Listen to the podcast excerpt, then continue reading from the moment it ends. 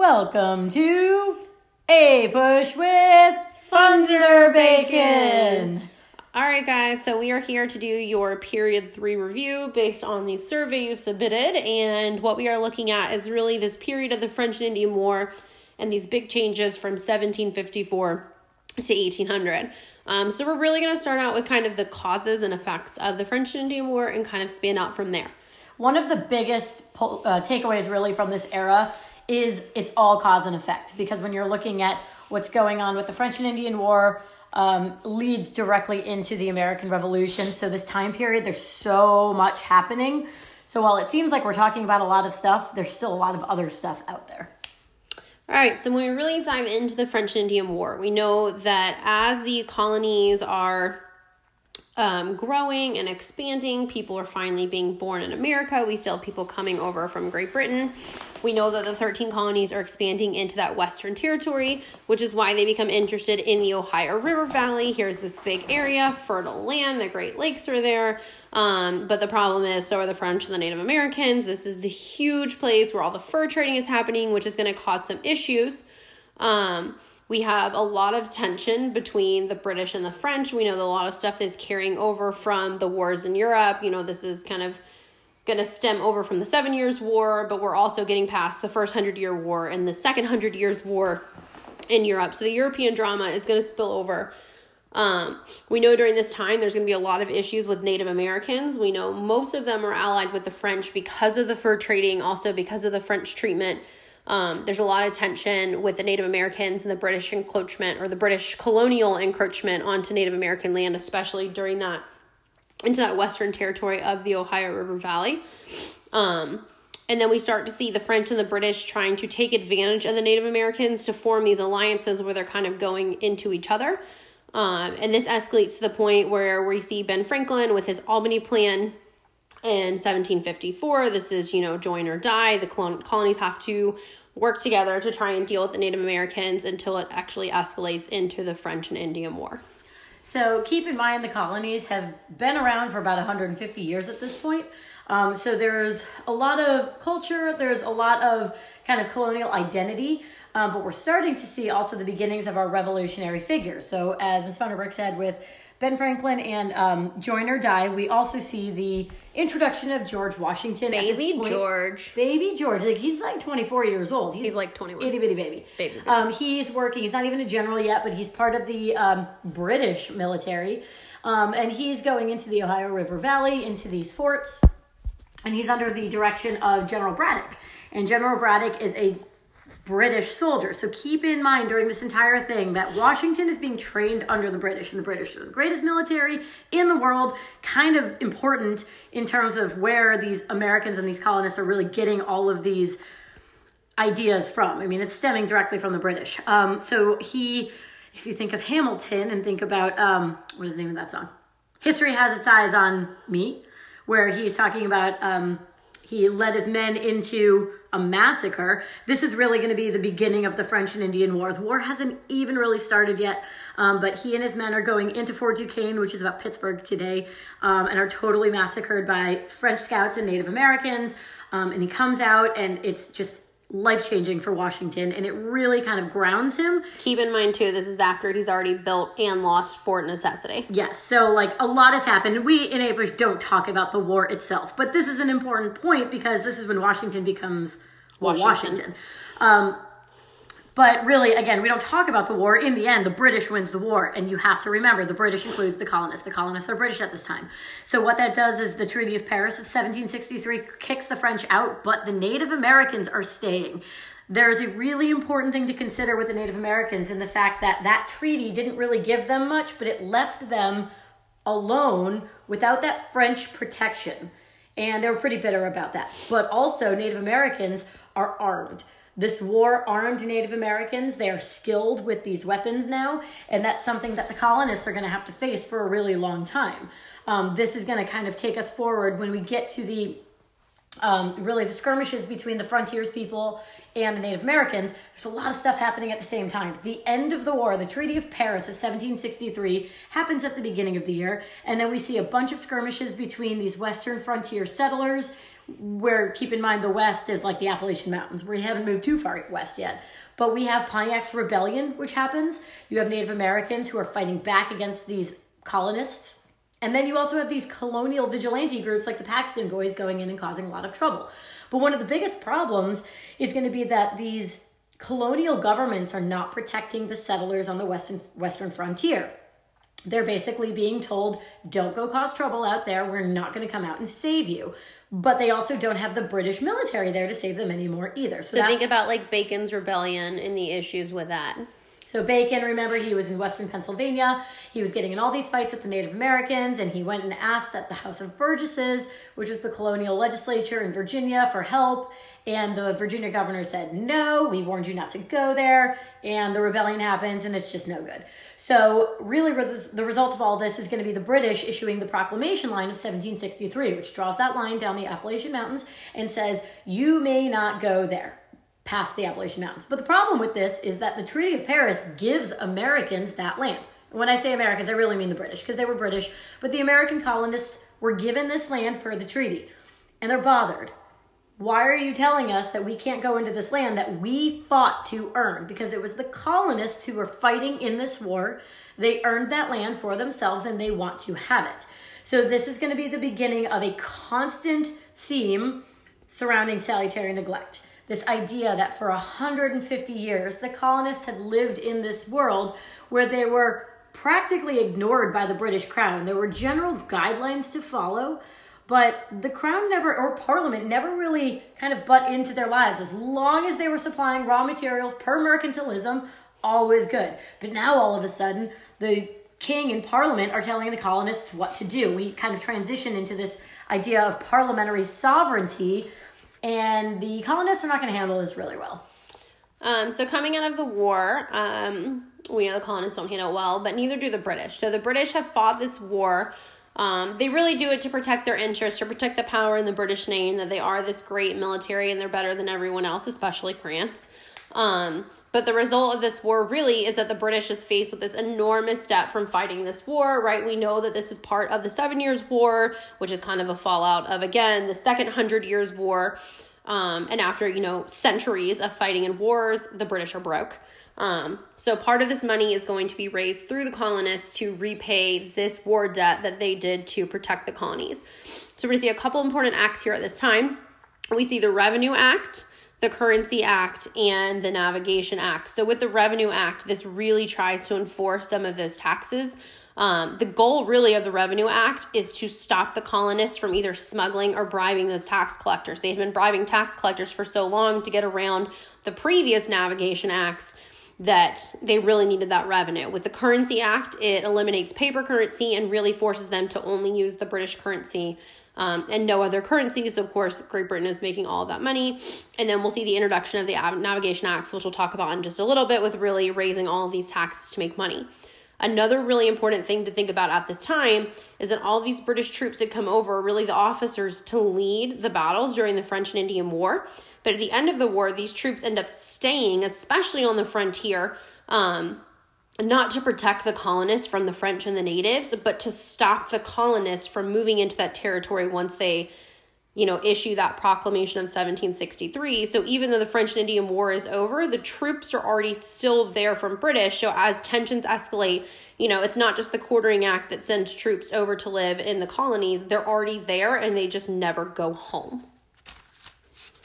Okay, so um, there's a ton of acts of these British acts you don't need to know all of them, but you do need to know the general order of how this evolves. So um, the first of the actual like acts that are outside of these larger acts like the revenue and the currency acts are going to be the stamp act which is basically you have to pay a tax on anything any paper goods.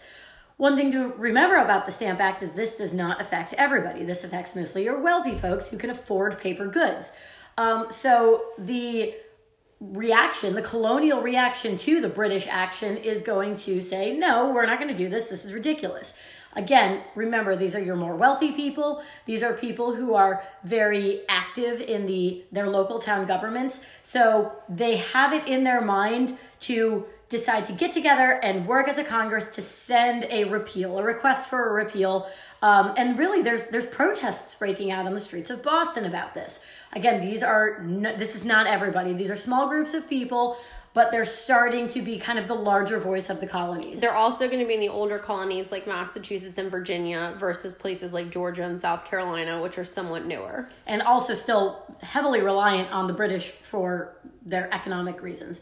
Um, so the British do um, respect the uh, request for repeal, and they do repeal it, but they replace it with the later Townshend Acts, um, which we'll get to in just a second. But with now the Stamp Act and we see the Stamp Act Congress getting together, we start to see other groups form together too. The most obvious is going to be the Sons of Liberty, which is led by Sam Adams, who is a very different Adams than his cousin John. John was a man of the law, he was a lawyer, he was going to make sure that all things were done through the law, whereas Sam was a rabble rouser. He wanted to kind of make trouble. Um, and the we also have the Daughters of Liberty, um, so there's these groups that are starting to cause some trouble, and because of this, Britain begins to tighten control because of the resistance that's forming. And this is not uh, something that John Adams wants to be seeing. He would rather kind of prove to the British that we are lawful people and that he wants to make sure that um, we can show that we are legitimate and we can do this the right way. Whereas Sam Adams is like, no, we're going to kind of hit them where it hurts, but unfortunately, the British are going to come in and move some more troops in to deal with the resistance. So, what we really have is this series of British action followed by colonial reaction, where the British are tightening the reins. They're doing these acts to get this war revenue raised, uh, but facing consistent colonial resistance because they've lived so long under salutary neglect that they feel like these things aren't necessary. And another thing to consider is this war debt. Uh, the colonists don't necessarily think that they should be paying the war debt, whereas the British are like, well, yeah, we fought this war for you, so you could get this land. And the colonists are like, yeah, the land that you won't let us go because of the proclamation line. So, no, we're not going to pay this debt. And you have to think, too, with that sentiment of no taxation without representation, because these colonies had colonial assemblies of their own they really felt represented within their own colony. So that's also going to play a huge part of that resistance in the sense that they felt if we are having our own colonial assemblies and we're allowed to micromanage ourselves here, why are we paying a tax across the sea that we don't get a say in? So when we look at the acts, um, the first major one is going to be the Sugar Act of 1764. This is going to be beginning of these navigation acts. It's important to understand this is not the first Sugar Act. I think actually it's the third. Um, but again, only buy our sugar will decrease the price of our sugar, so you buy it from us instead of other people. But it forces you to buy British sugar and not French um, or Spanish. We have a lot of you know illegal sugar smuggling coming out of the Caribbean islands, um, so it's trying to avoid that. Um, following the Sugar Act in 1764, we see the Stamp Act in 1765, which is repealed. We know um, when we talk about that colonial resistance, think about how they were tarring and feathering the tax collectors. We have the Stamp Act Congress, um, you know, all of these ways that they are protesting this. They do end up repealing it, but in 1766, in the following year, we'll see the British pass the Declaratory Act, um, where they essentially say, you know, we lay down the law. And the, de- the, the act itself doesn't do anything. If you look at the root word, it's declare. That's literally all it does. It just declares we are in charge. And even though it's not actually doing anything, the colonists aren't paying a tax. They're not doing anything. That really hurts the colonists. They're like, no, you are not in charge here. Um, but in 1767, the Stamp Act is going to be replaced really with the Townshend Acts, which is not just stamp or just paper products in general. It's going to be ink, it's going to be um, lead, other things that are incredibly needed and glass. useful, glass, all sorts of things. Um, and we'll start to see kind of a, a, a local resistance in terms of these colon, colonists kind of creating their own economy by creating these things in other methods. Um, so we're starting to see the colonists start to talk, and they're going to start to uh, figure out how can they work together to avoid this. Fast forward a little bit to 1770, we have the Boston Massacre. This happens in March, and the Boston Massacre is one of those events that who knows what will ever happen. All we have are the records from the uh, courts um, in which the British soldiers who fired on a couple of um, Boston locals um, were basically brought to court, and John Adams was their defending lawyer, which so many Bostonians were like, Bro, how could you do this to us? And he's like, my goal is to get them found not guilty and to prove to the king and parliament that we are lawful people. Again, it's not Sam Adams. Sam Adams was disgusted with his cousin. And he does, in fact, get them found not guilty, which does give a little bit of time to the colonists and a little relieves a little bit of pressure, um, but it won't last for long. Um, in 1773, we are going to see the passage of the Tea Act. So, again, um, kind of like the Sugar Act, if we change the prices of British tea, then people will buy British tea and they won't be buying French tea or any other tea, and they have to get their things from Britain. And we know that goes over so well, especially always Massachusetts. And Sam Adams. So Sam Adams gets the Sons of Liberty together. They dress up like a bunch of Mohawk Native Americans because nobody will know who is doing this. They get onto one of these uh, British tea ships and they throw all of the tea into the Boston Harbor, creating the largest tea party in the world. And this is something that the crown does not find funny. Um, and neither does John Adams, quite frankly. He's like, this is the craziest thing you've ever done. Why could you do this? We also see John Hancock be introduced here. He was a tea smuggler.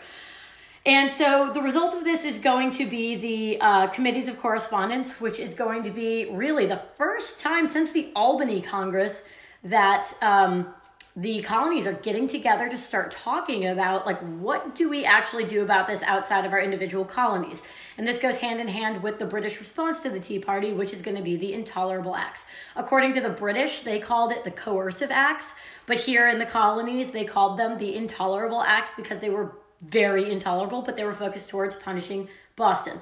What they did, there were four parts closing Boston Harbor. They closed down the government of Boston, which was town hall setting. They basically, um, in the Administration of Justice Act, um, anybody who was arrested for breaking any laws in Boston were tried in England, not here at home with a jury of their peers, which really hurt. Um, but also, it's the other quartering act. This is the quartering act that we think of more, you know, when we talk about the Third Amendment is based off this quartering act where now we have British troops who are living among us in Boston and this is painful. So the reaction to this is where things start moving very quickly. Um, so it's important to understand all of this happens as a direct result of the Boston Tea Party, and it's only to Massachusetts. But this is where we genuinely see that colonial unity and the fact that, like, oh crap, if they do it to Massachusetts, they can do it to us. So we're going to see Virginia respond, South Carolina respond. We're seeing these other places that had been further removed from some of this stuff and the drama of what's happening up north. Um, they really start to come together. So this is when we see the meeting of the First Continental Congress. Um, and during this, what they really do is develop that initial petition to the king, that list of grievances where they're like, look, bro, this isn't cool. No taxation without representation. We got some issues. And the king shuts it down and is like, sit down, close your mouth, right? Children are to be seen, not heard. Um, so, meanwhile, in Boston, there's some trouble brewing in terms of the military. Um, the king knows that the because of the First Continental Congress that the colonies are starting to be not trusted.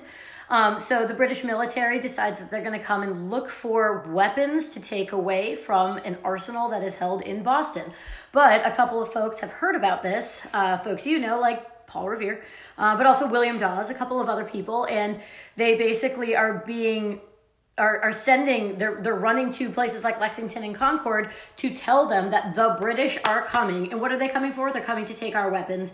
So go get your weapons and be prepared. And this is an unofficial first shot of the war. Nobody is killed. Um, but to the British this makes it seem like the colonists are ready to fight. But to the colonists this makes it seems like the British are bringing on war. And there's no turning back at this point um, so after Lexington Concord, that leads to the Second Continental Congress um, a month later in 1775 of May.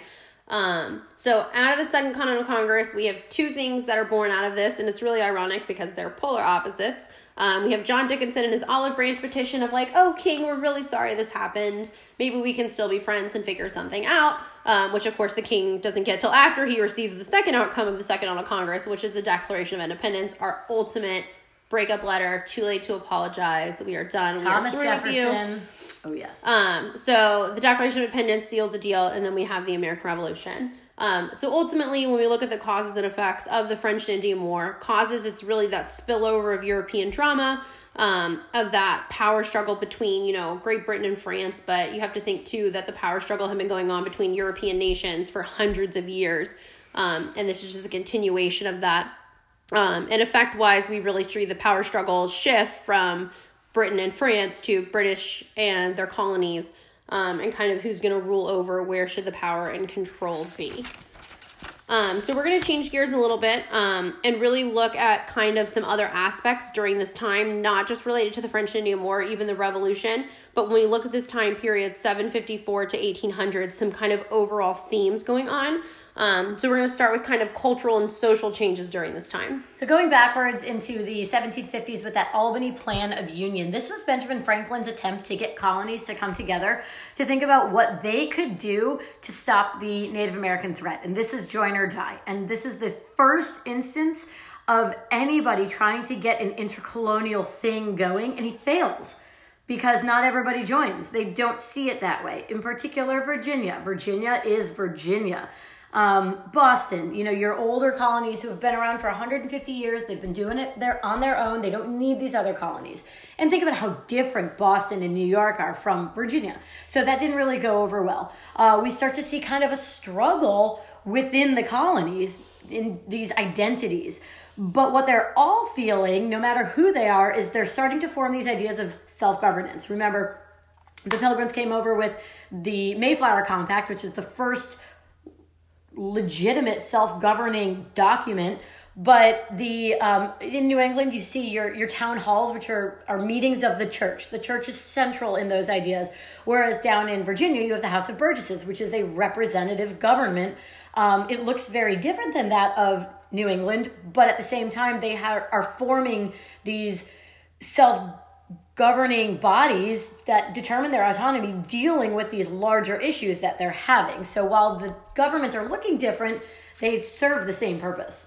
Um, some other things we see developing this time is a distinct colonial culture that really separates the colonial, you know, British, the colonial Americans from the actual British.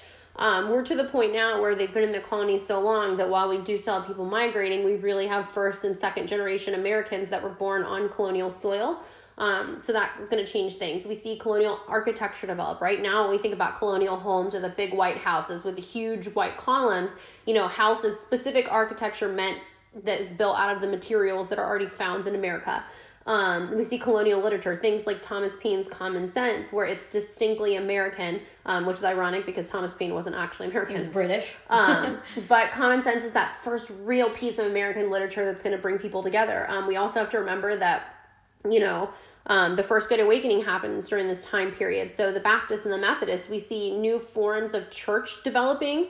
Um, and while religion doesn't really have anything to do with it, the fact that these religions are their own religions and they're not tied to tied to the Anglican Church, the Church of England, now you really see this idea. We don't call it separation of church and state yet, but that's what it is. We are no longer um, not even just politically tied to Great Britain during this time, but we're no longer religiously tied to the king. It's just another thing to we can function and think for ourselves and be okay and really separate from England. And these religions are also recognizing differences within each other, which is an important thing to consider with the colonies. The colonies are very different from each other. The northern colonies are very different than the southern colonies, and that really hinders their connection for a really long time. You know, it takes um, larger issues with the crown to kind of come together and create this American idea versus these individual colonial ideas, which is still not going to be solved, as we'll see with the Articles Confederation.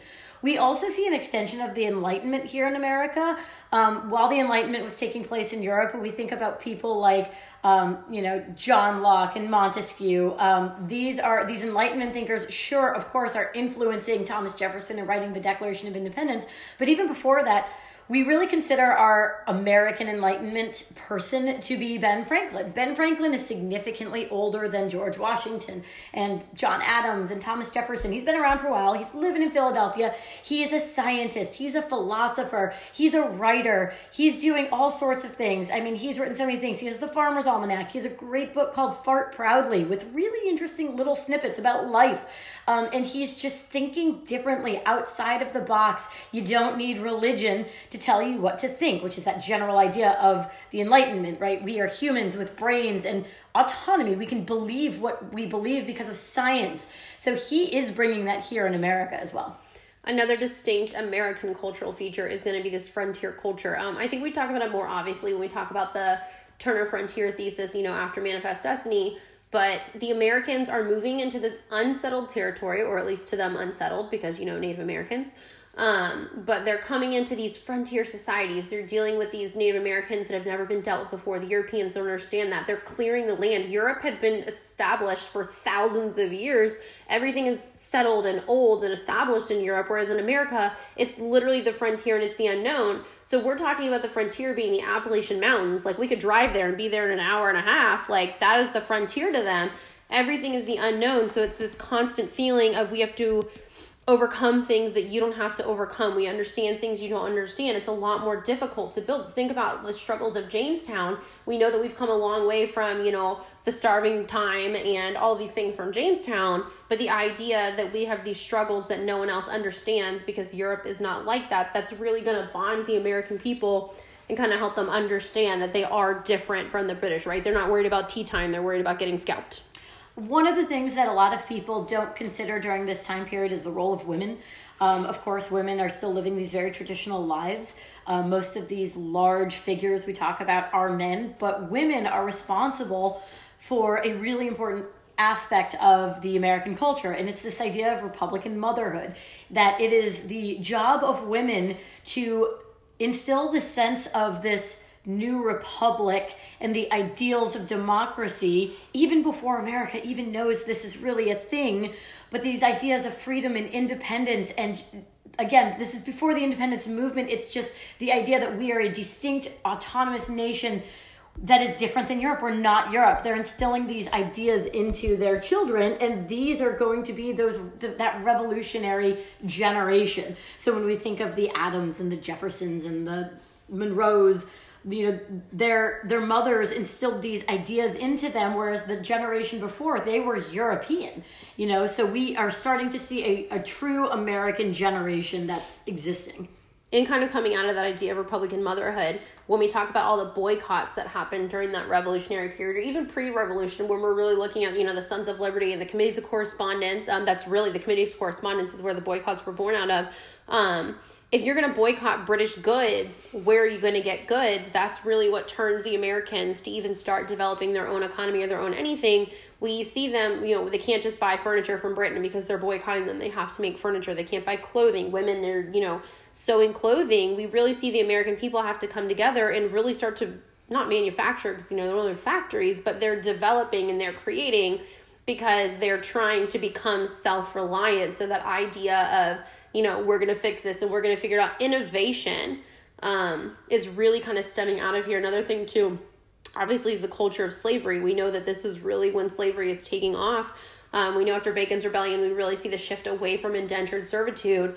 So, kind of that economic foundation and reliance on slavery is going to be a huge cultural aspect during this time because we know even at the time of the Declaration of Independence, further with the Constitution, you know, they don't want to touch that topic with a 10 foot pole. Um, but that's also something that distinctly separates, especially the southern colonies, away from Britain is the fact that they don't have the system of serfdom. The indentured servitude system kind of falls by the wayside, so that economic reliance on slavery and kind of it being the topic, you know, the elephant in the room we're not going to talk the about. Peculiar gonna, institution. Yes. Um, that kind of distinctly separates it again from the British. You have all of these things that culturally and socially just make these Americans feel less and less European and less and less British. Okay, so now I'm going to talk specifically about politics. And keep in mind, I'm doing an entirely separate screencast lecture on politics. So I'm not going to get entirely too specific on certain things. Um, but I'm going to kind of just briefly overview the politics of this entire era because realistically, 1754 to 1800, uh, there's a lot of changes. So, um, if we are basically stemming from period two, again, those colonial governments, we go from having individual um, colonial governments that turn into one with the Second Continental Congress. Um, if you've seen any movies about or shows about the um, Second Continental Congress and you see all of the debates that are, that are happening inside of Independence Hall, these colonies are not in agreement on everything. On most things they will argue on, but there is one thing that they do agree on, and that that is Britain is doing them dirty. So um, these colonial governments are starting to shift into one larger American government, and I think that a really great quote um, by Patrick Henry really shows this is I am not a Virginian, I am an American. Um, Virginians in particular loved being Virginians.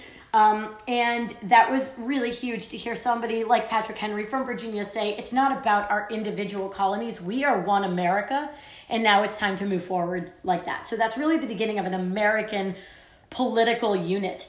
Um, a, a, really uh, unique feature of our government, I'm fast forwarding now to the creation of our government, is the fact that the American government is based off of rep- a representative democracy. Um, or you might have heard of it as a democratic republic. It's the same thing. Um, it's important to know that a democratic republic has nothing to do with Democrats and Republicans because you're good APUSH students and you know that the Democrats don't become a political party till the 1830s and the Republicans don't become a political party till the 1850s. So this, these ideas of democratic republic stems from ancient Greece and ancient Rome. A pure democracy in Athens was that every single citizen, and when I say citizen, that really just meant wealthy white men um, with land, with land and slaves could vote. Um, but a republic, like in Rome, is that people elected representatives to make those decisions for them. And our founders were very, very clear in their intentions when coming up with these new ideas for our um, government. And we start to see these ideas in the Articles of Confederation, but they're really solidified during the Constitutional Convention. In a democratic republic, there are some instances that the people do get to make decisions. There's that idea, that idea of popular sovereignty, right?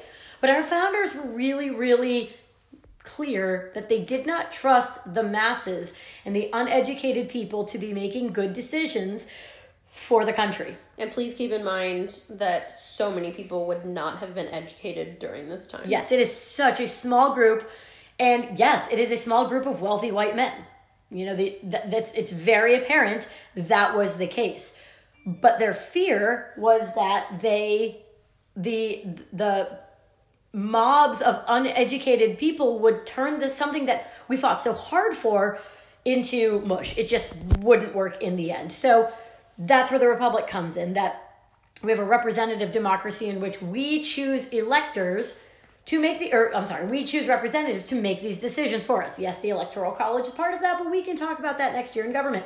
Um, so the Democratic Republic ideal is really unique to America. Nobody else had something like this at the time, and this is going to be the beginning of that revolutionary era. So this is truly an American idea at the time.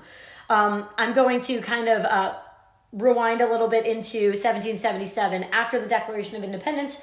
This was obviously not the end of the war. The Treaty of Paris had not been signed yet, but America says, well, we're America and we're free. We know this war is going to either go one or two ways. We're going to lose we're still going to be British, or we're going to win and we're not going to be. But we should pr- probably have something um, planned out in case we do win. So they come up with the idea of the Articles of Confederation. We know that this is a massive failure because we don't have it today. But one of the biggest issues that many, not all, but many of the colonists um, well, those who were building the the um, government had was that the fear of a strong central government or a monarch in that case. They wanted to make sure that there was nothing that replicated what they were coming from with England. So the idea behind the Articles of Confederation was a very small, very weak central government that just consisted of one legislature, and the states had the majority of the power. Um, but the problem with this is that the central government could not levy taxes, therefore, they could not pay for a military. Um, there was a lot of things that they couldn't do, and the states had all of the powers. But what they quickly found out through Shays Rebellion, for example, is that there was no central power to regulate any issues that were going on between the colonies.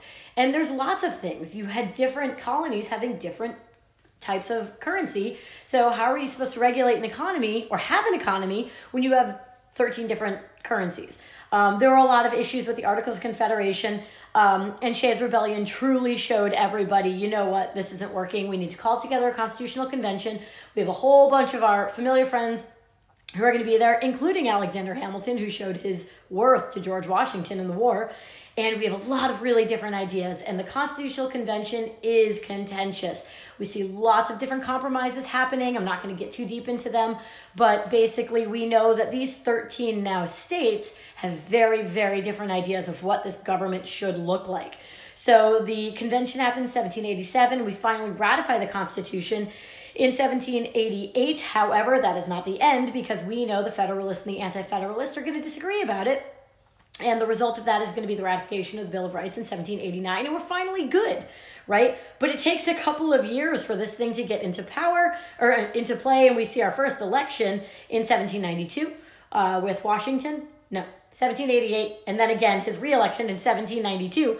Um, but really, this is, I'm not going to go too much into this. We've really talked about this like crazy in class, but Washington sets a million precedents, including what this government is going to look like. What power does the executive branch have? Because there's nobody ever to have ever made any example of this. Nobody knows. We're also during this, this first president, these first really four presidents, we're seeing what these principles of the Constitution that were built, what does it look like? Okay, the ideas of separation of powers and checks and balances, the idea of limited government, meaning that the government is limited. They, the power of the government is derived from the people. It's not a government in charge of the people, it's to answer to the people. Unless it's the Whiskey Rebellion. Or the Whiskey Rebellion, which George Washington came in and made it very clear. He was in charge and everybody was cool with that. Nobody fought that one. Federal power supersedes state power. Absolutely. Supremacy Clause, baby. The rule of law, right? The government is not above the law uh, and this idea of republicanism. What does it look like when we are electing these people to make decisions for us, and how does that change over time? We see, we'll see with period four a lot of changes with that, with universal male suffrage, um, etc. And then the idea of popular sovereignty, right? The people get to decide what they want through republicanism.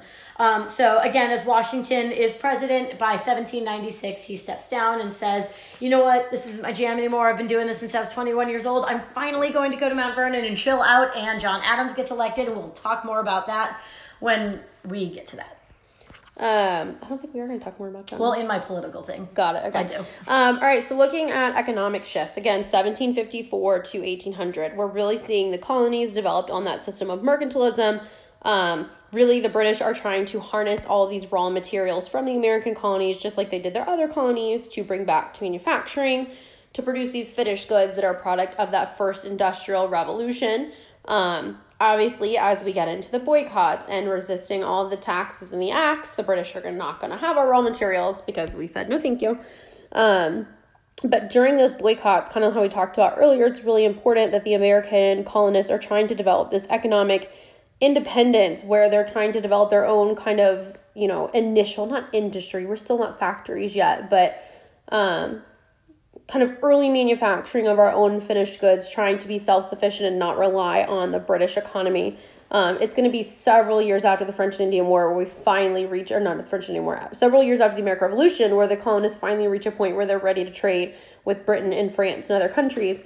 But during that time, they really are trying to be self sufficient and make all these things for themselves for the first time. Um, Post um, American Revolution, you know, kind of this new America. Um, we see the first kind of push towards taxes. The big one, obviously, is the whiskey, um, the whiskey tax, because they realize that to run a country, you need money, and to get money, you have to have taxes. So even though they fought against the British taxes, um, they were like, "Oh crap, we need that." Well, now, now we get it. And people are going to drink their whiskey. They're going to pay their tax on their whiskey. Let's do it. Um, so with that, we really kind of see the idea that like we do have to have taxes. Obviously, we know that's the big thing that leads to the failures with the Articles of Confederation, and not only the lack of you know being able to collect that revenue, but also to enforce the laws. Um, and then, you know, post Constitution, what we really see economically is that development of Hamilton's financial plan. Um, how are we going to solve this debt issue, pay back the war debts, but really establish and create an economy for this new country, um, which is going to be really important. And we know that that will later on lead to Henry Clay's economic system as mm-hmm. well.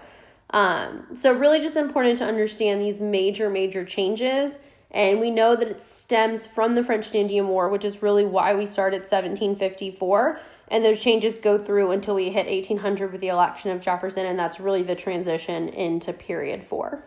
So we'll do another one of these for period four. Hopefully, this was helpful for you guys. Um, but I think otherwise, that's it. Also, I'm really impressed that Miss Bacon and I kept this down to less than 40 minutes. And we talked about the Revolution, the French and Indian War, politics, economics, Hamilton, and Henry Clay, and George Washington. I hope you know how hard that was. It was really hard. All right, guys, we will return with period four. Bye. Bye. Welcome to APUSH with Thunder, Bacon. Bacon. So here's a, a, little funny story for you guys. We just tried to record this um, at my house upstairs and our husbands were downstairs with the kids. Um, and we thought that maybe we could get 15 minutes to be able to record, but not even 12 minutes. And here come the kids busting through the door. So we had to re record. So here we are again, take two um, for the period four uh, review podcast. Sitting in the trunk of my car. Yeah, we are hiding from husbands and children and dogs because this is where we're at. Um, so period four is 1800 to 1848. And as we go through this, please keep in mind this is not by any means all of period four. These are simply the things that you guys requested in the survey that we go over. Um, so I'm gonna let Miss Bacon start and talk about some weird political stuff, and you know. All right. So where we left off with period three, we were just at the very beginning of our new republic. Um, and just as all new things, as time goes on, you learn things about that thing and it changes because America is changing, so our government is changing.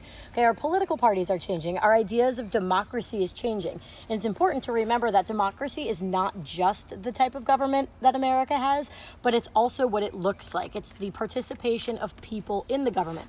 So up until the 1820s and 1830s, only wealthy land owning white men could vote and participate in the government. But that's going to change, and this is the beginning of the Democratic Party with Andrew Jackson. He gets elected due to universal male suffrage, which removes the uh, land ownership requirement in voting. So we have a whole new group of people voting with very different needs and very different wants and different ideas about what their government should be doing for them. And that's really going to shift a lot of stuff. And I'm going to talk a lot about more of that in the um, screencast that I'm doing about all of the political systems. But that is a massive shift in the development of our country. Um, the political parties, they are also changing. Um, when we started, we had the Federalists and the Democratic Republicans. The Federalists are going to go away after John Adams um, and you know Alexander Hamilton and John Marshall. Those guys, they're all gone. And then the Democratic Republicans are going to have control of the entire government for quite a while. But by the end of the Democratic Republican control, they didn't even look like the Democratic Republicans of Thomas Jefferson's time because things are changing. So by the time Andrew Jackson is um, president as the first Democratic president, we have the creation of a new political party, and the Democratic Republicans don't really have much of a platform anymore. And so another new political party is going to form, which their entire platform is basically anti Andrew Jackson, and that's going to be the Whigs. So our new common man's president, I'm sorry, common man's uh, political party is going to be the Democrats versus the Whigs, who, led by Henry Clay, don't have much of a platform, which is why they can't sustain for very long. But I'm not going to go too much into that because that's a whole nother screencast. Um, we are also seeing the development of distinct cultural groups in America. Many of these are created due to the changing um, regional differences in the north and the south. In the north, we have a lot of immigrants coming in. We have a, a, huge influx of Irish and Germans. The Germans are moving into Wisconsin, Minnesota, Illinois area, which then is the West. Today we consider it the Midwest. Um, and the Irish are staying largely in New York and uh, Boston, and they're working in the factories. Um, and they're creating a very different culture. They're bringing in their own cultural ideas and maintaining those here in America, even though there were political parties made because we're very anti immigrant. These cultures are going to exist. We're going to start to see cities. If you remember the urban game, um, the cities are really going to start um, having these ethnic pockets. And even though that's later in the 1800s, it's going to start now with the Irish and the Germans. Um, in the South, we have a very growing slave population. Slavery is not slowing down by any means, um, but also a growing slave uh, culture. The African American culture in the South is mixed with a lot of the African roots as well as Christian roots, in which many of them were raised. Um, and it's creating a really distinct culture in the South. And as we start to move west, these cultures are going to move with everybody. Um, then we're going to jump into some of the reform movements, these big changes happening because they can. Um, when I talk about reform movements, I'm talking about abolition, temperance, women, but none of these could have happened without the Second Great Awakening. And we've already had a First Great Awakening, and the causes of the Second Great Awakening are causes due to the very changing country that we have, right? We have a lot of um, free thinking going on and that change with universal male suffrage. Our government is looking different. People are thinking differently. Uh, we also have women's roles are changing drastically with the market revolution and the factory system, which Ms. Thunderberg will talk about. Um, the development of cities and what that factory system looks like. People are living different lives than they were living 30 years ago. Um, so we're going to see another second great awakening, which is going to really support these reform movements that really need to be um, supported because it's not going to happen in the government. So we have abolition. Uh, abolition is not going to be successful right now. This is going to be led by William Lloyd Garrison and Frederick Douglass, but this is going to be the beginning of it. Um, we have the temperance movement, which is going to be led mostly by women. Remember, women don't have a voice politically, they cannot vote. So, this is their opportunity to get their voice and their ideas out there and to try and influence men to vote on legislation that affects these. So, temperance is definitely uh, bolstered and backed up by the uh, women who strongly believe in it. Um, speaking of women, women are you know trying to get their own suffrage as well. We have the Seneca Falls. Um, uh, Convention. convention, that's the word, where they write the Declaration of Rights and Sentiments, which totally mirrors Thomas Jefferson's Declaration of Independence. Um, Elizabeth Cady Stanton is really the person who heads this up. Um, we also know that this is not going to be successful because women are not going to get suffrage until 1919. Um, we also have the education movement, which is just the beginning of a very long movement. As we now have more people in terms of population, uh, the conversation about education and creating a very um, well educated population of Americans is happening. And Horace Mann is going to be the person who's heading this up. We have a couple of other folks as well, but he's really the guy who's in charge. Um, and we start to come up with some ideas about compulsory education, which means mandatory education. But not everybody is going to have the opportunity to just be able to go to school. There's many kids in cities who have to work at factories to help their families. You have many uh, kids who live on farms out west that they're nowhere near a school, so they can't be getting to a school. Really, it's going to be your uh, wealthy white children who don't have other jobs are now going to start becoming required to go to school. But that's going to also develop over the next hundred years. And we also have the utopian societies, so the Shakers and Oneida and Brooks Farm. These communal experiments were that exactly. They were experiments, they did not last very long. Um, and I mean, think about it the Shakers, they did not allow uh, reproduction. So, how could you continue your community if you can't have more people? They relied on kind of just bringing more people in um, and converting them, but that just didn't last very long. Um, we also have some changes in religions. The Mormon religion is now a truly American religion, and this goes out with, or this also falls along with the moving out west aspect, right? The Mormons are moving out to Utah on the Mormon Trail to escape persecution, um, and this is all as an effect of the Second Great Awakening. Um, so, this second, uh, or, or this early reform movement is able to happen because of the Second Great Awakening, but very few of them have actual successes yet. We'll see abolition have success in the 1860s, and temperance, well, I don't know if there's ever really success. Prohibition was an attempt, but that didn't really work. Was not success. uh, women, not until, you know, 1919. Education is going to be during the progressive era. So there is definitely a lot of. Um, a lot that still needs to happen, but now we're just in the beginning of this of these movements. Um, so looking at the market revolution and really the economic impact, even the social impact, um, a couple major things come out of this. The first, obviously, is the transportation network. This is, you know, with the development of James Watt's steam power and steam engine, we evolve into the railroads. We get the steamboat. The railroads are going to really change everything because now you have a way to get people from one place to another. You have a way to get goods from one place to another. You know, we have more than just, you know, your two legs or a horse. We can actually move things, big things from place to place, and this is going to completely change the American economy.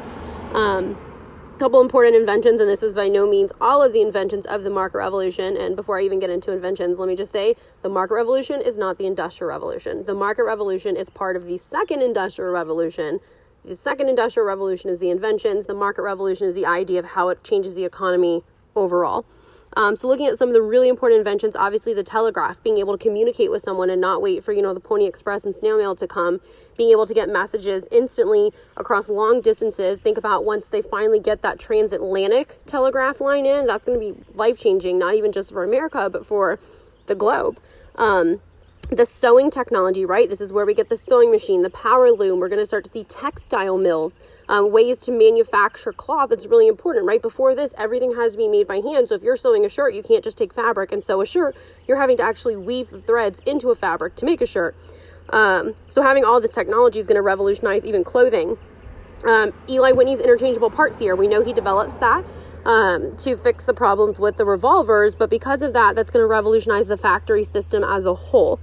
Um, we even have massive mechanization of agriculture at this time. We're going to see Eli Whitney's cotton gin, which completely revolutionizes cotton production. Um, we also know that that's going to reinvigorate slavery in the South because as they produce more and more cotton, they need more slaves to pick the cotton to be produced. On top of that, with the invention of the textile mills, the cotton gin is going to be key because now they're demanding more and more cotton from the South. Um, we're also going to see the mechanical reaper, um, the steel plow, right? We think about John Deere, um, all these things. As we're moving out west, the land is different. So even though we're going to see farming in that western territory, you know, our modern day Midwest, the land is not the same. The soil is not the same. There are new challenges farming towards the west. So all of these new inventions are going to mechanize and change farming, right? No longer just the plantation agriculture or subsistence farming, but widespread, you know, mass farming for things like wheat and corn, um, stuff like that. Um, with the mechanization, we obviously know that production is going to significantly increase, which is going to demand more labor, but it's also going to bring down uh, prices. And this is going to start this early wave of what becomes consumerism. We know we really don't see consumerism quite yet, um, but this is what's going to kind of start that idea that we can mass produce things, mass produce things for a cheaper price. Um, another big change coming out of the market revolution, and this is what really sets it apart from just saying it's the second industrial revolution, is the labor. Um, with the factory system, you need significantly more workers to run these factories. Um, but the benefit of that is that they are unskilled. So we have the shift from skilled to unskilled labor. So before, if you wanted shoes, you would go to a cobbler. If you wanted you know, something for your horse or something metal, you would go to a, ba- a blacksmith um, instead of doing these or a tailor. So all these skilled artisans that had to have jobs, if you wanted one of those, you had to apprentice, you had to learn those skills. Now we move into a period of unskilled labor where all you had to know was how to push one button on a machine to do one small part of this manufacturing process. Um, and because it was unskilled, it wasn't just, you know, skilled, privileged white men that are going to be able to get these jobs. We're going to see women in the factories. We're going to see children in the factories. We're going to see massive numbers of immigrants, especially the Irish, coming over to work in the factories in the Northeast. Um, and because it's unskilled labor and because it's women and children immigrants, you are able to pay a lower wage labor than you would have before, which helps support you know, higher quantities of workers. The other thing to think about is as these other, you know, lower groups of people in society are taking these jobs, this frees up the white men for different types of job, which is really where we see the birth of the white collar workers. So doctors and lawyers. At this time, even men would have probably been teachers, um, because the white men are the only ones that are allowed to get an education. So the the jobs and the time that are going to require education, only white men are privileged to that. So this pulls them out of the factory to where they can get that education and have those kind of skilled white collar jobs, whereas the rest of society would not be allowed because it's either not allowed because they're uneducated or they're working in a factory. The market revolution also has a major impact on politics and the government. Um, we'll talk a lot more about this in our next Period 5 podcast because it focuses on sectionalism. But really, as we are moving out west, the reason we move out west is because the need for markets, the need for resources to kind of keep this um, market revolution going.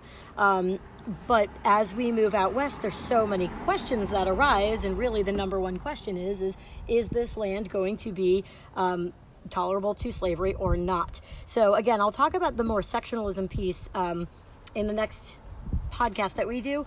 Um, but the Mexican American War uh, is smack in the middle of all of this, and the result of the war itself, based on the Treaty of Guadalupe Hidalgo, is that America gets an entire quarter of what we now know America as today, right? We have California, the Arizona Territory, Texas, all that good stuff. So, um, the war i'm not going to talk about the war itself but the result of the war we get all this territory. What do we do with it?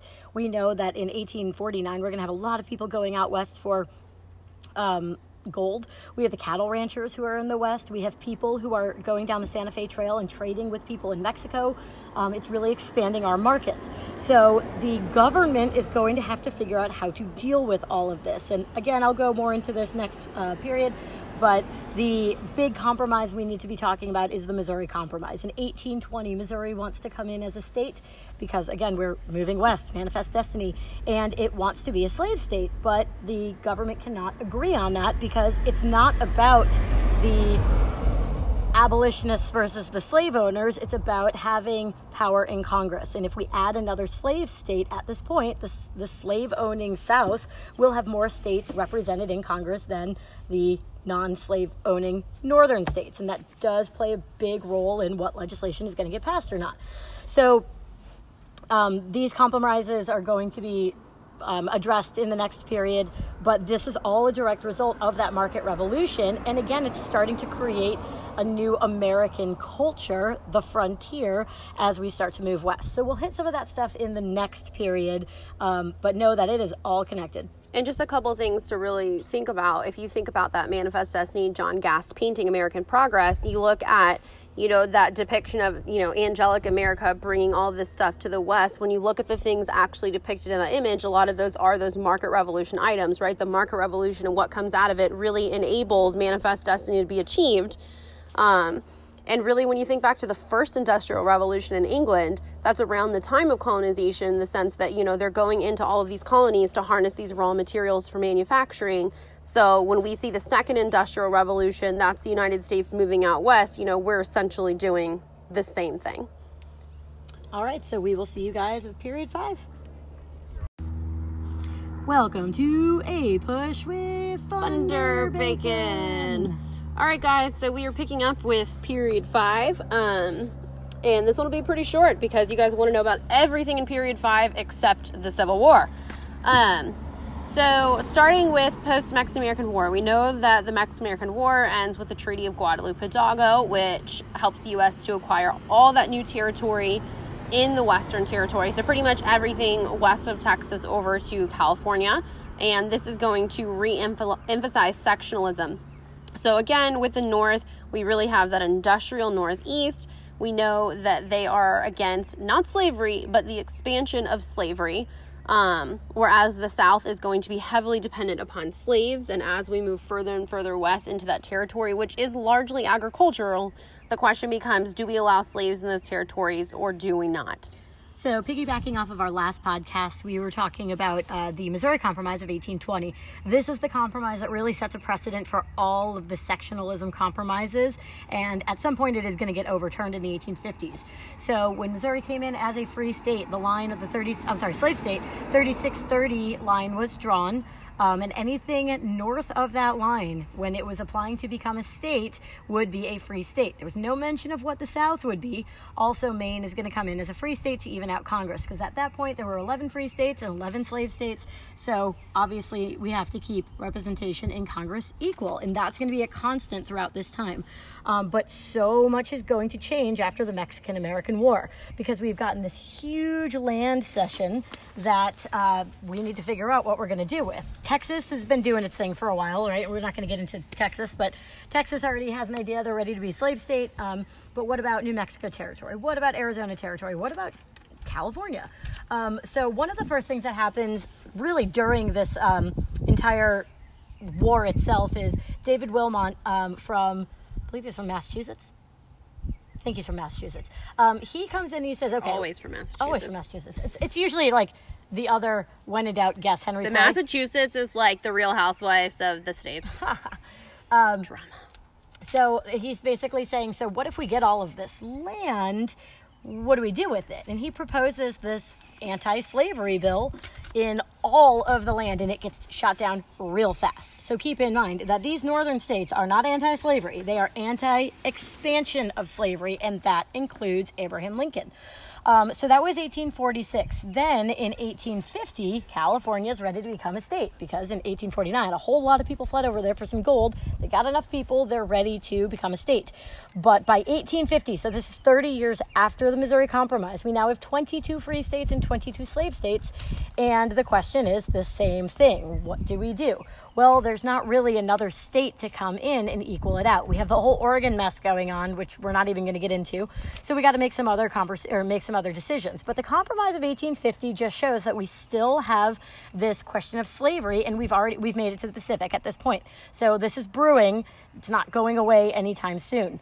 Um, the results of this, though, are going to be felt through a couple of places in the middle of America. In 1857, we have the Dred Scott case. Remember, Dred Scott was a slave um, in Missouri, and he and his owner moved up to Wisconsin, where he became a free man, but stayed with his owner because he owned nothing, and he was close with his owner, and his owner dies, and so his owner's widow goes back to Missouri and she doesn't really have any thoughts on him being free or not. However, the state is a slave state.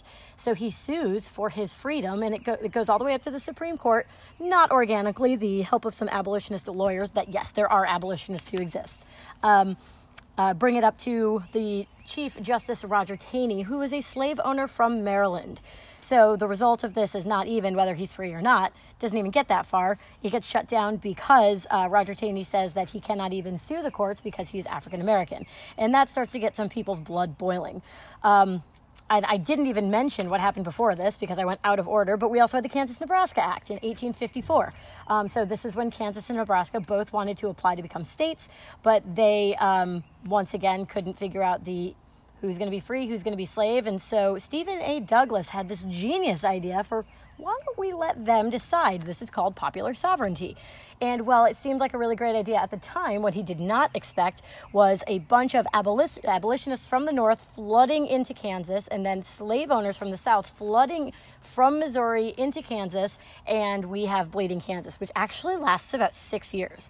Um, so the Kansas Nebraska Act and the idea of popular so- sovereignty 100% overturns the Missouri Compromise. That whole precedent is now gone. The idea of popular sovereignty exists, and now we just know this is going to be crazy. Um, again, I talk about this more in the um, political um, lecture, but this is going to be the beginning of the Republican Party. Um, so, all of this power struggle that's going on in Congress dates all the way back to the creation of the Constitution and the Three Fifths Compromise. It's all about power. Whoever has more representation in Congress is going to have more power and get more legislation passed that helps and benefits them. Shocking to nobody, this is going to lead directly to war. Um, we're going to skip over the war which is crazy, and move to Reconstruction because that's what you guys wanted to talk about. Reconstruction is an absolutely insane, radical time period of so much crazy stuff going on, just simply because the South, having left the United States, the majority of the people in the South were Democrats. So as they leave the South, I'm sorry, as they leave the United States, the majority of the United States is made up of Republicans, which is a brand new political party at this time.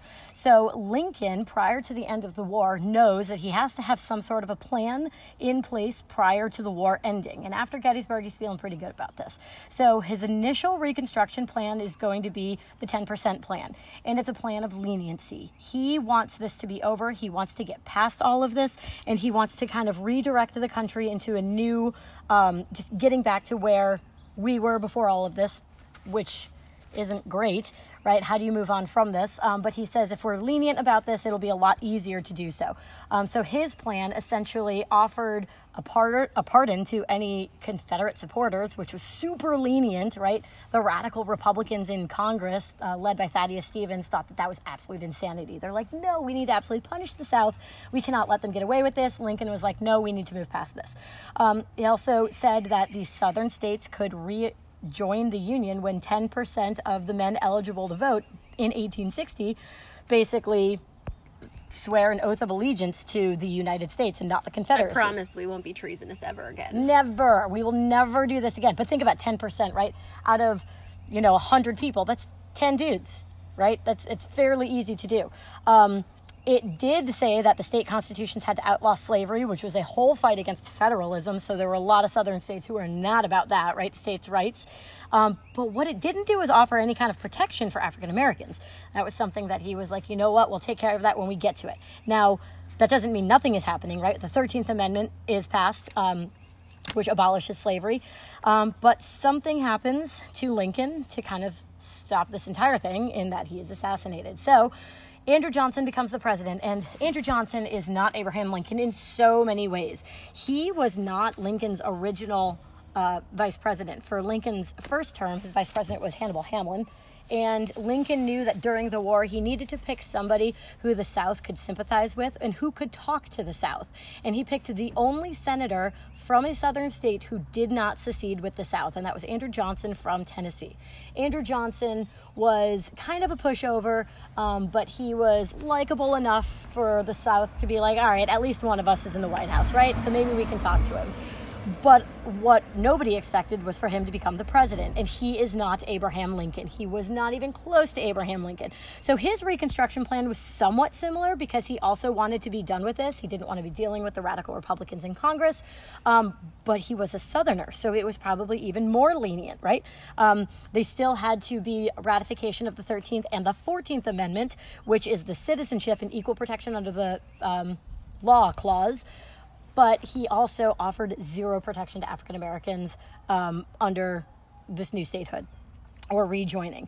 Uh, the problem that he had was that Thaddeus Stevens and the radical Republicans absolutely hated him, and he was getting in the way of any type of Reconstruction that they wanted.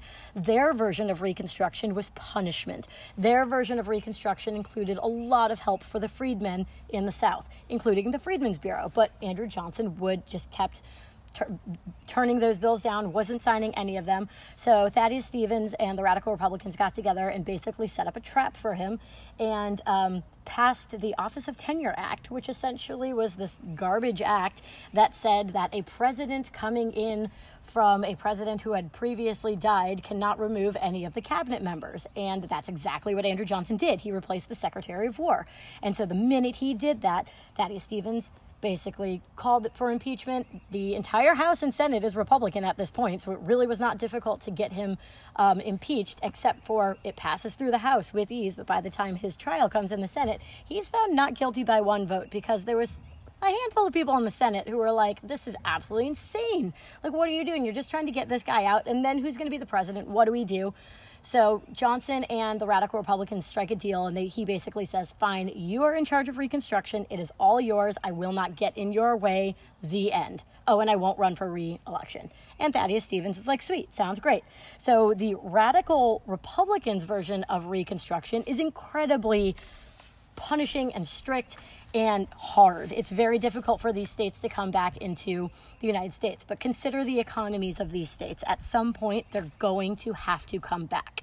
So, in order to do so, they have to ratify the 13th and 14th Amendment. But now added, we have the 15th Amendment, and that is a direct result of the Black Codes and the disenfranchisement that's happening in the South. Even though the Freedmen's Bureau is down there and they're um, doing what they can to protect the rights of African Americans through contracts and education, there's still a lot of disenfranchisement or stopping people from voting. Um, so the you know 15th Amendment makes sure that African Americans are given the right to vote. Now it's males. Women still do not have the right to vote, and that is a big problem. Many women who supported the abolition movement since the early 1800s are angry because now, African American men are allowed to vote, but just men. Still, women are left out of this, and that's going to cause a point of tension um, with women at this time. So uh, basically, all of these countries coming in, being readmitted to the South, it's a long and arduous process, um, but um, it's going to end in 1877, but we're not there just yet.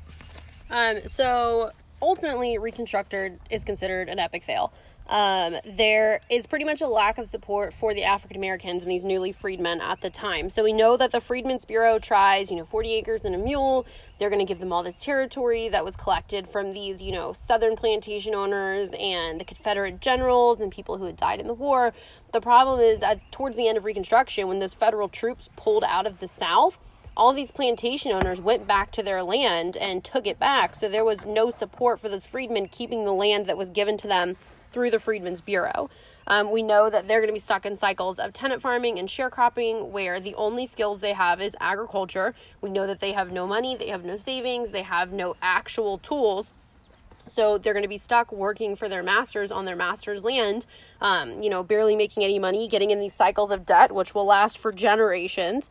Um, we know that the South is going to pass pretty strict black codes um, pretty much in all of the previous Confederate states. Um, not only do they pass these codes, but when you look at the Supreme Court and the federal government, no one really stops any of those black codes from happening. Um, so we know that despite the fact that they had the 13th, 14th, and 15th, 15th Amendment, we also know that the South was essentially allowed to not give them those rights that they were given with those Reconstruction amendments. We're going to see, you know, massive disenfranchisement. This is where we see the introduction of, you know, the literacy test, the grandfather clause, the poll tax, things like that. And the Supreme Court isn't ready to jump in and stop the states from doing that quite yet. There's too much going on. The Supreme Court is just not ready for that. The Supreme Court is almost kind of turning a blind eye at this time. Um, so ultimately, Reconstruction is a failure because despite the fact that those three amendments were passed, the southern states were not required to enforce them. Um, and even though Plessy versus Ferguson is technically happening in period six, you know, that's really kind of, that says it all as to where the government's mindset is in really kind of going through this transition with African Americans at this time. So Reconstruction officially ends in 1877 through a compromise. Um, if you remember the first corrupt bargain with Henry Clay and John Quincy Adams and Andrew Jackson and all that stuff. This is the second corrupt bargain. And what happens is in the election of 1866, I'm sorry, 1876, um, there's not a majority winner. And when that happens, the House of Representatives gets to pick who the winner is going to be. So Rutherford B. Hayes is a Republican, and this is following a slew of Republican presidents, right? Grant, but Grant's presidency was just like soggy with corruption and just all sorts of crazy stuff. So Hayes really wants to win this, and he basically says to the Southern Democrats in the House if you pick me, I will pull all of the military governors out of your states. And those governors were there who were supposed to be making sure that the um, African Americans in the South were being protected. Um, it was part of that kind of final phase of Reconstruction. But once they are removed, there is literally nobody there to help the African Americans in the South. And so this is considered to be the second corrupt bargain. And so the, or also known as the Compromise of 1877. So once he's elected president, he pulls all of the uh, military governors out as well as the Freedmen's Bureau leaves. And so, if you can only imagine now what the South looks like, we're going to see the rise of the um, Redeemer Democrats, also known as the Dixiecrats. Um, and it's going to be a wild ride in the South. Like a rise of the KKK and all of these things because now anyone kind of protecting the African Americans or the newly newly given rights that they had are now just out the window. So that is where we'll end this podcast. Um, and again, this is not everything. We said this each podcast. This is not everything. These are just the things that you had asked us about. There's so much other context weaving or woven throughout all of this. So just keep that in mind. Welcome to APUSH with Thunder Bacon. We are almost done. Okay, so now we are in period six. Uh, period six is the Gilded Age, which is going to overlap with period five. Period five ended in 1877, but now we're going to backtrack back to 1865 and talk about more of the changes happening domestically um, and with economics and political parties, etc. All right, so looking at the Gilded Age, the major changes happening during this time. Um, we have another wave of technology here. Don't confuse us with the market revolution. We don't call this the third industrial revolution, but we're really seeing a change in technology here. So we have an expansion of the railroads. Railroads are not new; those you know are pre-Civil War. Um, however, now we're getting that you know transcontinental railroad, a massive expansion now that we're out of that Reconstruction period. Um, the development of the telephone and instant communication, obviously, huge deal. Um, we see the rise of the oil industry, the steel industry, um, the invention of electricity, right? Like, I know you guys can't live without electricity. Let's be real, we can't live without electricity Your either. Your phone is dying. Yes, my phone. I'm 21% right now. Need that electricity. Um, like literally right now. Um, the establishment of the ascend- assembly line with Henry Ford. You know, the development of the car. Not only the car, but by using the assembly line and interchangeable parts, we can mass produce cars. All of these things are either new or a new innovation that has improved an older technology. Um, labor wise, we know that more women and more children and more immigrants are working in the factory. That has not changed. Um, we know that wages are still low. However, with the in the implementation of electricity, we know that there are longer working hours. So if you're working a long shift, sucks for you. However, now we see second shift and third shift because of electricity. The factory can go 24 hours a day. Um, again, with that rise in production, this is going to lower prices as we produce more and more goods. And now we officially move into that age of consumerism. Um, and without this kind of production model, we wouldn't have seen, you know, what we see once we hit the 1920s. Um, we have further expanding markets during this time. At this time, we've, you know, we've conquered the West, we've done all of that. Um, so now we're looking to foreign markets. So we're going to try and move into Latin American territory to sell goods. And this is also when we get China's open door policy. We know eventually we'll reach out to Japan, not quite yet. Um, but we're really pushing towards selling goods in China and those kinds of things. A couple effects coming out of this. Um, as we have electricity and some of these new things, we have an increased standard of living. Now people have these new technologies and these new things that they can use, um, but it really changes their life. Ooh, one of them I forgot is refrigeration. Um, so all these different things are going to kind of make life better for the for the average American. Um, we are going to see an increase in the wage gap during this time. The rich are getting richer. Think about our Carnegies and our Rockefellers and our JP Morgans. Um, the poor are getting poorer because they are these, you know, working class wage laborers. Um, but we also see the creation, a real creation of the middle class at this time. We know that it's slowly been evolving and developing, um, but now we really have that now we are officially in the age of that compulsory education that we've talked about. Um, we're moving more towards it. So we see that middle class birthed out of these families where the woman doesn't have to work, the kids don't have to work. So the mom is staying at home taking care of the family, and the kids are able to go to school. And that's that birth of that middle class. Um, this is also where we have the creation of our urban areas and kind of that urban life. So this is truly when we play that urban game where it comes from, where we have all of the housing and the city centers and that develops, you know, like bars, but also theaters and parks and all of these things associated with that urban life of a lot of people living in a small area, the good and the bad. Um, so, with all of that happening, a lot of this is allowed to happen because of the government. At this time, we have a very pro uh, laissez faire and pro growth and pro business, business friendly government.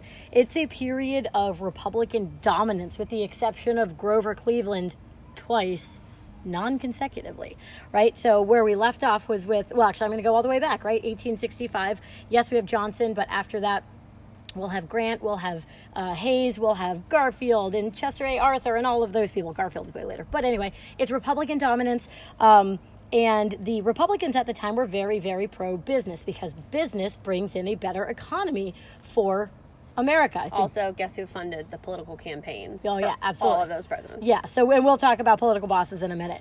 The um, the um, lower taxes for businesses, um, the tariffs. All there's all sorts of just very pro business um, ideas, but at the same time, you must remember what the South is going through right now. They are still trying to get back on their feet, and that's where the majority of the Democrats are. There aren't many Democrats in Congress, in the White House. Those Redeemer Democrats aren't back quite yet. So it's very easy for the Republicans to dominate this time period.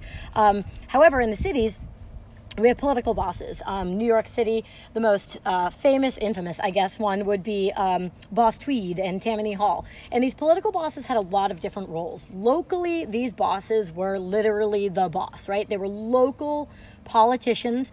Um, I mean, I'm not even talking like mayors, they're just lawmakers, local guys who were making promises to these immigrants that were coming in who had nothing, to the um, ethnic neighborhoods that were riddled with crime. They're making these promises to help these people and to earn their votes. And once they get voted into office, they climb the ladder and unfortunately never go back and help, right? One example would be um, the uh, Boss Tweed would go around from neighborhood to neighborhood, specifically the immigrant neighborhoods, uh, saying, Hey, you know, I want to help you guys. What is it that you need? How about I throw you guys a barbecue and a picnic? You guys all come.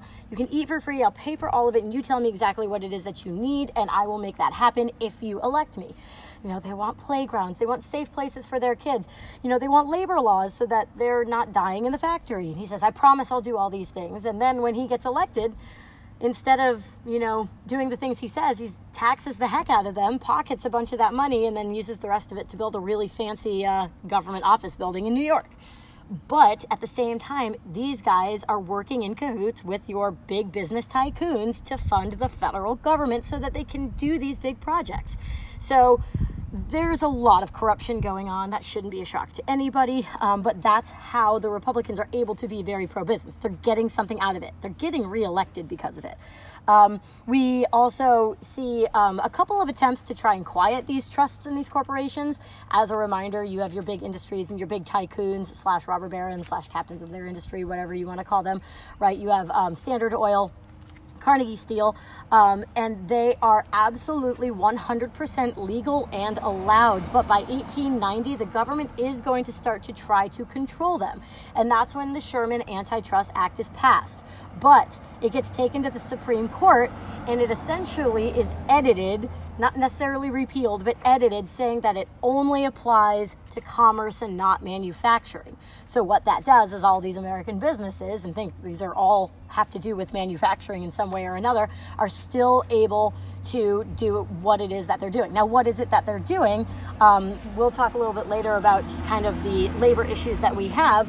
Um, but they, per laissez faire economy, are allowed to just kind of do what they need to do with very, very little government interaction or regulation.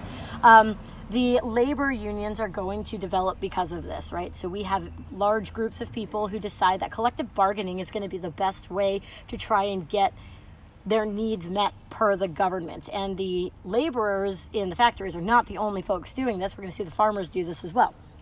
All right, we have a couple of panics that happen. Um, one all the way back in 1873, and then again we have the panic of 1893. And the result of this are people getting together saying that the government must regulate the economy a little bit more and start making labor laws.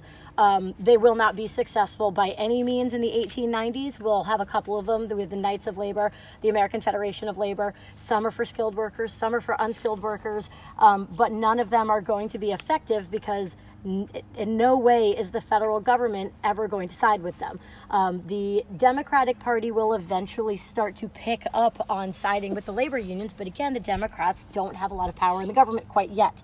Okay, they'll get that a lot more into the 1900s, right? So there's a lack of government support for those labor unions. They will come back in the progressive era, and we will start to see a lot happening with the progressive era. One thing I want to mention now because um, we won't talk about this later, is the difference between Teddy Roosevelt Republican versus the Republicans of the 1880s and the 1890s. Teddy Roosevelt was a very different Republican. He was not even a Republican, but on paper, he was a progressive. Um, but he was the trust buster. He was the opposite of supporting the trusts. He was the first president to ever side with the workers. That was during the square deal with the coal miners during the coal miner strike. So it's it's it's hard to kind of keep with the realigning political parties, but Teddy Roosevelt really is an anomaly. He stands out. He's very different than the rest of the Republicans at the time. Um, but going back into the 1890s, we also see a third party appear that's going to take a little bit of steam, and that's going to be the populists. And the populist movement starts way before the actual elections of 1892 and 1896. But the farmers have realized that hey, we are literally getting nothing, no help, nada from the government. We are completely ignored out west, and we are the people who are feeding the entire country, right? You have Cornelius Vanderbilt totally taking advantage of the farmers, and all of these trusts are, are hurting the farmers, right? They can't afford the shipping costs.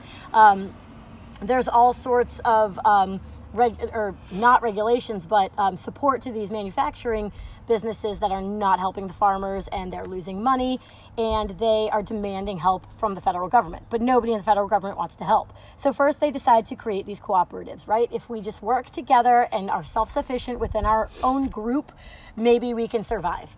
But they can't. Um, and I'm talking about really kind of like the West here. I'm not talking about California West, but like the uh, the Plains type West area as well. So then they get together and create the Farmers Alliance, which is like a pre political party party. It's a group of people who get together. There's also the Grange um, of people who are starting to go around and see what kind of um, support they can get around the country. Is it just the farmers? The answer is no. The laborers have the same gripes with the government as well. There are many people, African Americans, have the same gripes with the government. There is no government support. It seems like the government, the federal government, and state and local governments are all supporting the wealthy class as well as the uh, manufacturing business. So finally, the Populist Party is born. And the very first election that we have somebody running for president was James Weaver in the election of 1892. Now, this is not the election that was the turning point, but this is the election that allows for the turning point because we have a third party come in. And that third party candidate was probably the most successful third party candidate ever, almost. I mean, you could argue a couple of others, but the context was so different. But um, James Weaver does not win the presidency. We know this, but there are a couple of different populist governors. There's a couple of populist um, senators and representatives. So there was some sort of success. But as we creep into 1896, there is a big conversation being had with the federal government saying, okay, we now hear that there's a lot of voters out there that don't feel like the government is hearing their needs. The Republicans want to stay in the White House, obviously, and the Democrats know that they need something absolutely drastic to get into the White House because the only Democrat that's been in the White House in the past 20 years was Grover Cleveland. So they know they need to do something drastic. So, first, what they do is they pick William Jennings Bryan because he is just this super duper charismatic guy. Lots of people know him, lots of people like him. But the second thing that they decide to do is pick up that populist party platform, which was the Omaha platform. And if they do that, then that's promising them the populist vote. The Democrats, there's no way that they can lose this election. Meanwhile, McKinley, who's running for the Republicans is sitting on his front porch paying people to go campaign for him, right? You've got um, William Jennings Bryan is going door to door, basically being Andrew Jackson, going and meeting people. He gives that cross of gold speech, just personifying the farmers as just the saviors of America. And look at what we're doing. We're crushing, or we're, we're pressing this crown of gold on their brow, alluding to them, you know, just the sacrifices they're making, and look how we're treating them but it's not enough. And what it shows is that the election of 1896 shows that the government, uh, the federal government, um, has a lot of power over even the voters. If you think about all of the Democrats in the South and all of the um, populists out West, that still wasn't enough to win the presidency because the Republicans had the support of all of the big business owners who have a lot of money and a lot of influence in the Northeast, and that's where the majority of the population is living, right? And so there's so many conversations about the Electoral College and how it's antiquated. And this is really part of that conversation, right? How true, how how democratic is this nation? If the people, right, the Democrats in the South, your landowners, your farmers, your laborers, how democratic is it when their voices aren't being heard? But also remember, women aren't voting. African uh, African Americans in the South could vote, but realistically, are they voting? Probably not. So the answer is no. The the the, the company or the country is not very democratic at this point, and this kind of ushers us into this progressive era and a need for change in the 1900s. We're also going to see patterns of migration during this period. We know with Reconstruction and even the end of Re- even more so, I think the end of Reconstruction, we have the Great Migration. We see massive amounts of African Americans moving up north to go work in the factories. We'll also see our exodusters. We see groups of African Americans moving out west. Um, we start having immigration no longer from Western Europe with our Irish and our Germans, but Eastern Europe. Um, this is going to be a big deal, which we know as we move into the 1920s we'll really start to limit. Um, we have migration coming from the west for the first time. We have the Chinese coming over um, specifically to work on the railroads, and out of that period, we'll have the Chinese Exclusion Act, obviously, because you know immigrants. Oh no, um, that anti foreigner, the nativist sentimentality kind of pops back up. Even though it's the immigrants who are completely constructing the Transcontinental Railroad, the Irish to the east and the Chinese to the west. Um, and then westward expansion is still happening. So as this territory in the west, they're now all states, it's all settled. Um, especially the poorer people or the people looking for jobs, more immigrants, really settling that western land. Um, this is where we really start to see those Native American wars and Native American conflicts because we are not just like conquering the West anymore. We are actually fully settling it now, developing cities and industry in the West as well. This is also an era of reform. We talked about the last reform movement in the 1830s ish, and uh, we know that the progressive movement or era is going to be in the 1900s ish time through. I mean, it's, it lasts for a while. Um, but again, the, the need for reform is, is there. Um, Teddy Roosevelt is really going to spearhead that movement. But what does reform look like at the time? Remember, immigration, we have a lot of issues with immigration in terms of, you know, we have the Know Nothing parties, but there's a lot of anti immigrant sentiment in the government as well. Um, are immigrants voting? Well, if they have any kind of um, political influence, or I'm sorry, time out yes, immigrants are voting and they do have a lot of political influence. So a lot of folks are wondering how do we get them to stop voting? Um, when we talk about the immigration coming into your larger cities, uh, we see ethnic neighborhoods popping up and we'll start to see like Eastern uh, Europeans come in. Lots of different folks are coming in, but we also have this happening on the West Coast too, like San Francisco and these cities that are developing on the West. It's not just New York or Boston. Um, in these ethnic neighborhoods, there is not a lot of money. There is a lot of crime. Um, this is when we see like the slums, right? The uh, Jacob Riis takes those pictures and how the other half lives of these tenement houses. Um, the uh, settlement houses that are created. The most famous, arguably, is Jane Addams's Hull House, which is in Chicago. Today, it's on the campus of University of Chicago. Um, these are all meant to help people who need it the most and are being ignored by the federal government. So, immigrants, for example, you may have a family of um, two parents and six kids, both of those parents are working, and if that's the case, then who's watching the kids? Um, while some of these, a bug is in my hair. Look, it's a ladybug. Sorry. Um, so uh, these parents are working. Who's going to watch the kids? So the settlement houses is essentially childcare, so people can work. Um, what happens if a, a, woman's husband dies in the factory and she has to take care of her, you know, family, but doesn't have any skills, cannot get a job? It offers classes and education. So these settlement houses are part of kind of the larger social gospel, right? Um, which is kind of also a long-term effect of the Second Great Awakening. Um, the social gospel essentially is saying that um, people who can do good due to their wealth and their position in life should do good which is a little bit different than the gospel on wealth with Andrew Carnegie. His is kind of geared more towards your really, really, really wealthy people, kind of giving justification to why it's okay for there to be such a big gap between the rich and the poor, right? Remember Carnegie, he's spending a lot of money on the arts and building colleges and universities. And so he's basically saying the same idea of the gospel of wealth, but like at an extreme level, right? I'll look at all the good things that I'm doing for society, right? So I'm allowed to do what it is that I do by being so dang rich. Um, we also have machine politics going on, which is no fun, and that is directly related to immigration, the ethnic neighborhoods, the lack of help that the government is, or the federal government is giving the people. Excuse me, there's a UPS truck driving by and it's really loud. Um, and we have yet another temperance movement. Again. Again. Um, and uh, this temperance movement is a direct reflection from the insane working hours, the lack of relief that laborers are getting. People are driven to alcohol. It's just, it's terrible. Um, so we'll see relief for many, not all, but many of these reform movements as we get into the progressive era in the 1900s. So I think that that's it, guys. We are, we're done. We're good. Um, keep an eye out for the political um, screencast if you haven't looked at it yet. Um, and hopefully, this has answered a lot of your questions.